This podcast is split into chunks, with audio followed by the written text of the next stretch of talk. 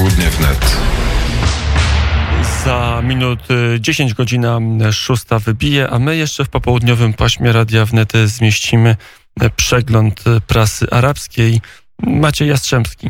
Dzień dobry, cześć Maćku. Mm, cześć Łukaszu, dzień dobry Państwu. Zacznijmy od wydarzeń w Etiopii. E, doszło tam do protestów e, po zabiciu słynnego piosenkarza Hashalu Hundisi, o tym pisze Al Jazeera. Do zabójstwa doszło w poniedziałek, natomiast e, dzisiaj miała miejsce ceremonia pogrzebowa na stadionie w stolicy Etiopii, Addis Abebie. Policja etiopska oddała strzały ostrzegawcze w powietrze, aby rozproszyć tłum chcący dostać się na owy stadion. Wokalista, e, o którym wspomniałem, został zamordowany w poniedziałek. Tragedia odbiła się gniewem i smutkiem, e, którego ujście Etiopczycy znaleźli w publicznych protestach, w wyniku których zabitych zostało aż 80 osób. Santo Demisio Dero, żona zmarłego artysty, wystosowała krótkie przemówienie podczas ceremonii, Potem jak jej uczestnicy złożyli wieńce na trumnie męża. Cytat. Hasalu nie zginął. Na zawsze pozostanie on w naszych sercach i sercach milionów Romów. Żądam, aby w miejscu, gdzie przelano jego krew w Addis Abebie, został wzniesiony pomnik jego pamięci, powiedziała Dero.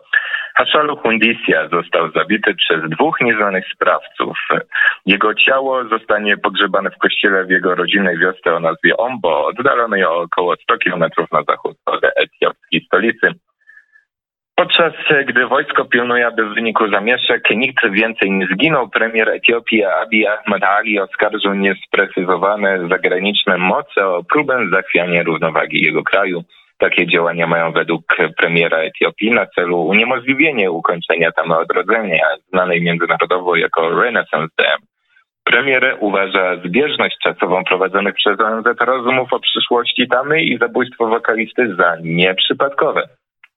Sam piosenkarz Hundisi był prominentnym aktywistą, który utorował drogę premierowi Abiemu Ahmadowi do władzy, którą ten zdobył stając na czele międzypartyjnej koalicji. W trakcie demonstracji, do których doszło we wtorek i w środę w wielu zakątkach kraju aresztowano lidera opozycji w środkowo-południowym regionie Oromia. Lider ów e, nosił imię Bekela Gerba, natomiast um, poddano też aresztowi kolejnego aktywistę imieniem Johara e, Muhammad. Według Al Jazeera aresztowanie obu działaczy zwiastuje eskalację protestów, zwłaszcza, że region Oromia jest największą jednostką administracyjną w Etiopii, liczącą 35 milionów mieszkańców. Region ten był marginalizowany przez wiele lat, dopóki Abiy Ahmed nie doszedł do władzy, kończąc dominacją ludu Tigraj. W kontekście zabójstwa piosenkarza Hundisi, rzecznik regionu Oromia stwierdził, że zamieszki są prowokowane przez machinacje Egiptu. No, trzeba tutaj wspomnieć, że Egipt uważa budowę e, tamy odrodzenia za zamach na jego bezpieczeństwo narodowe. Kair jest przekonany, że Addis Abeba może wykorzystać tę inwestycję, aby szantażować Egipt, a w razie nieposłuszeństwa zalać miasta przy Nilu falą uderzeniową. A teraz przenieśmy się na drugą stronę Morza Czerwonego do Arabii Saudyjskiej, która odnotowuje spadek swojej gospodarki aż o 1% już w tym momencie, o czym pisze Reuters. E, agencja podała, że gospodarka Królestwa Arabii Saudyjskiej skurczyła się o 1% w pierwszym kwartale bieżącego roku. Dane te uwzględniają jedynie marginalnie spadek cen ropy i koronawirusowy kryzys. Cytat. Ujemny wzrost wynikł e, przede wszystkim ze skurczenia się sektora naftowego o 4,6%, podczas gdy sektor niezwiązany z ropą odnotował dodatni przyrost o 1,6%. Tak e, poinformował Saudyjski Główny Urząd Statystyczny.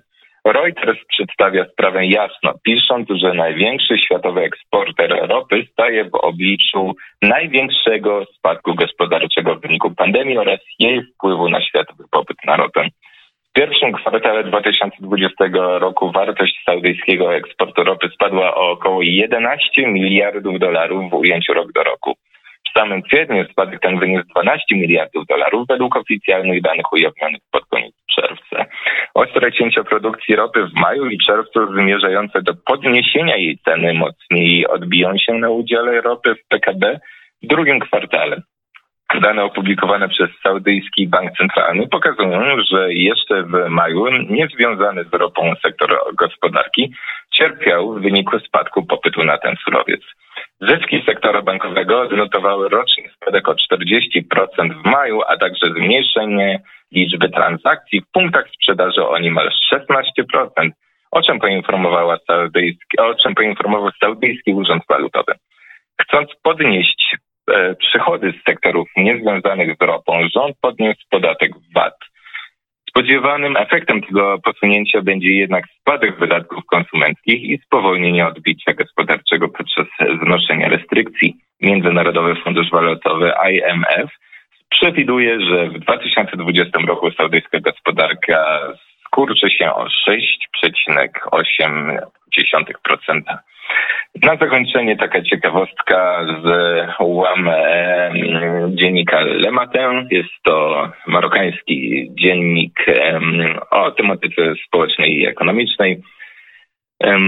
Traktuje jego artykuł o tym, jak restrykcje w Maroku wpływają na braki krewetek w Belgii. Um, otóż Lematem podało w piątek, że belgijskie supermarkety borykają się z brakiem obranych krewetek wynikającym ze środków prewencyjnych powziętych przez Maroko w celu ograniczenia rozprzestrzeniania się koronawirusa. O zjawisku poinformował dyrektor flamandzkich aukcji rybnych Tom Hemerer. Krewetki łowione na Morzu Północnym eksportowane są do Maroka, gdzie podawane są obieranie z pancerzyków w wyspecjalizowanych zakładach, których działalność spowolniła lub została wstrzymana w wyniku kryzysu wywołanego przez COVID-19. W przeciwieństwie do kuchni polskiej, krewetki stanowią nieodzowny element kuchni belgijskiej. Dodaje się je do sałatek, krokietów, a także innych potraw opartych na owocach morza. Lematem podaje, że krewetki spożywane są w 90%, w 90% belgijskich domów. Jeżeli no tak można. krewetki, to życzę smacznego e, ten wieczór i miłej kolacji. Kłaniam się Państwu. Dziękuję. Krewetki mogą być jutro, bo jutro piątek. E, przegląd prasy arabskiej autorstwa Macieja Jastrzębskiego. Dziękuję bardzo Maćku.